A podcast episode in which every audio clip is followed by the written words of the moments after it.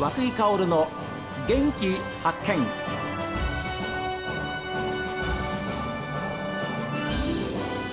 おはようございます。和久井薫です。和久井薫の元気発見。一日の始まりは私が発見した北海道の元気な人と出会っていただきます。今週はラオス昆布を使った商品やスイーツを生み出している株式会社ケミクルの代表であり共同企業体丸京アボ高橋代表も務めていらっしゃいます足崎隆也さんにお話を伺っています。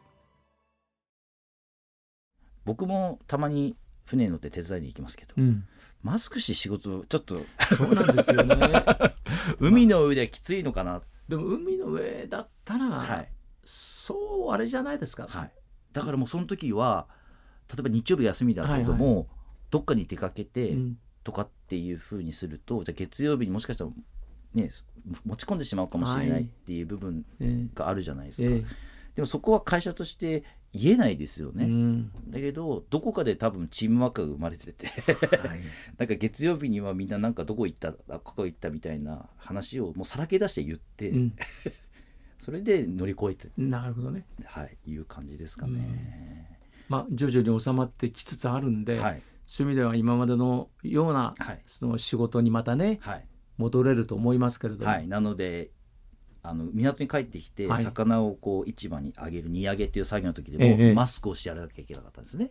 ああルールとして。ルールとしてね、はい。うん、でもそれだと表情が分かんないじゃないですか。分かんない、でもこれがマスク外れて、え今年の秋とかええ。たくさん取れてね帰ってきた時にやっぱり表情を見見てね、えうん、船でねたくさん取れてる従業員の笑顔を見たいですよね。いいですね。いいですね、はい。やっぱりそれが一番の力ですよね。そうです。うん。力というか達成感がやっぱり僕らじゃないですけどあの乗組員がね。達成感があるからそういう表情になって、うん。それがあの陸の上の作業でも、ええ。みんなにこう元気を与える。それがね、本当にいいのかなって。僕も奥江さんに去年来てもらった時に言ったと思うんですけど、本当にあの人が好きな人間なので。あだそれあの覚えてます覚えてます。ただそれだけなんですよね。いやでもそれが全てでしょうね、そそっからスタートですもん、はい、やっぱり人の笑顔を見るって、うん話ができるって、はい。はい。もうすごいいいかなそうなんみたいいや足崎さんは本当にそぴったしですよ。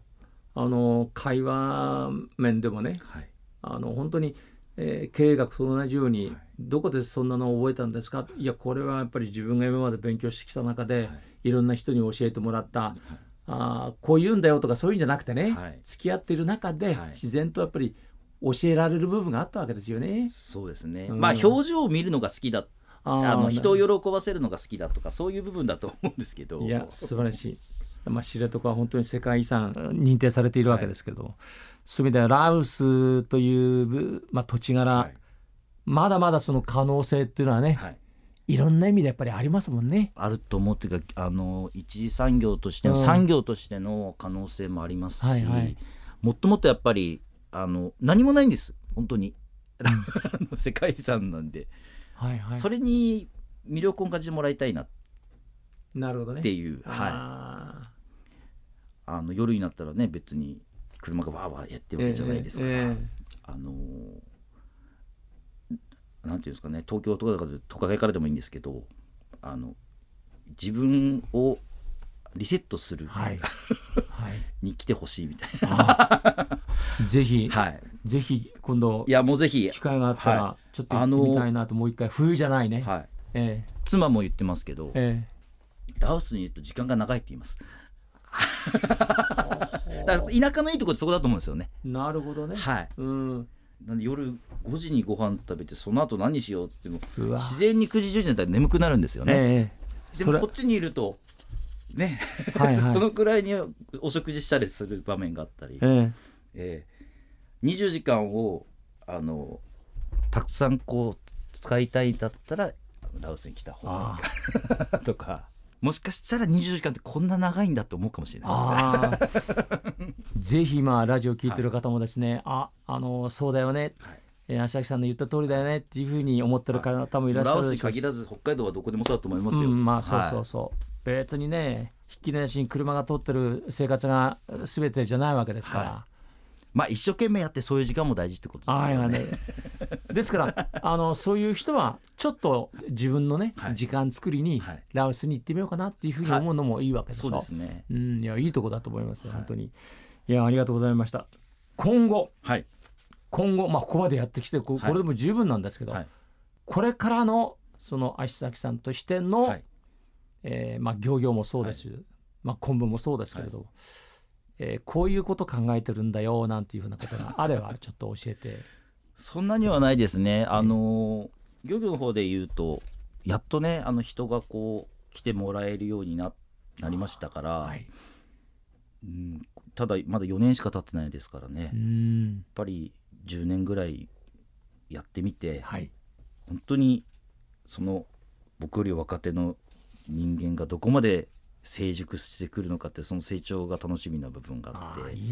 で経営的な部分でもあの時あの我慢してやったのが今につながってるっていうふうに思えるような時の過ごし方をしたいなっていう部分ですね。はいはいはい。だから何か次やりたいなっていうんじゃなくて、こうやることはもう決まったので、あとはこのメンバーはい。がどうしていくんだろううんっていうのを見てたいなって、楽しみがありますね。はい、だと思います。うん。そのうちにまた違う業業に関しても多分環境の変化が出てきたり、うん周りがもしかしたら私どもみたいなはい風になっていく可能性もあると思うんです。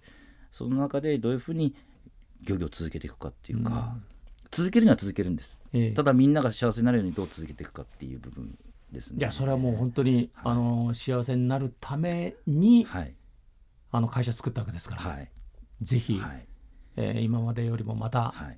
さらに一歩前進するような。あとはうちの従業員が涌井さんの前で喋れる日があるかもしれないですからね。あ それが一番いいかなと思いますね。いいですね。いいですね。はい。ぜひラオスのねうちのヒーローがね、はいはい。あの自分とこの秋鮭をね PR しに来るかもしれない。いや我々がちょっと取材に行きますよ。ええそういう人が出てくると面白いですよね。ああぜひね。ね、そういうプライドを持ってやる従業員を全面的にバックアップできる会社でいたいなと思います。どうして今の仕事に就いたんですか？といや 実はあの高校の時に足崎さんの 仕事ぶりちょっと見てて実はなりたかったんですよこういうふうに みたいなね。そうですね。うん。だからい僕もおじさんに経験させてもらいましたけど、高校卒業してすぐに来てもらっても別にいいんです。はい。でも僕としてはやっぱり外に出てやっぱりラオスがいいからラオスで漁師になるっていう子が、そう。他を見てを作りたい作りたいなっって思いますね。いいですね。いいですね、えー今週はわざわざラブスからですね札幌にお越しいただきましてでスタジオでお話を伺いました。まあ1年ぶりのまあご紹介だったんですけれどもえーラオス昆布を全国の食卓にえー株式会社ケミクルの代表でありえーまた漁業協同企業体えーマルキョウアボ高橋組織、まあ、会社ですね。えーそこの代表でいらっしゃいます。足崎拓也さんにお話を伺いましたありがとうございましたどうもありがとうございました。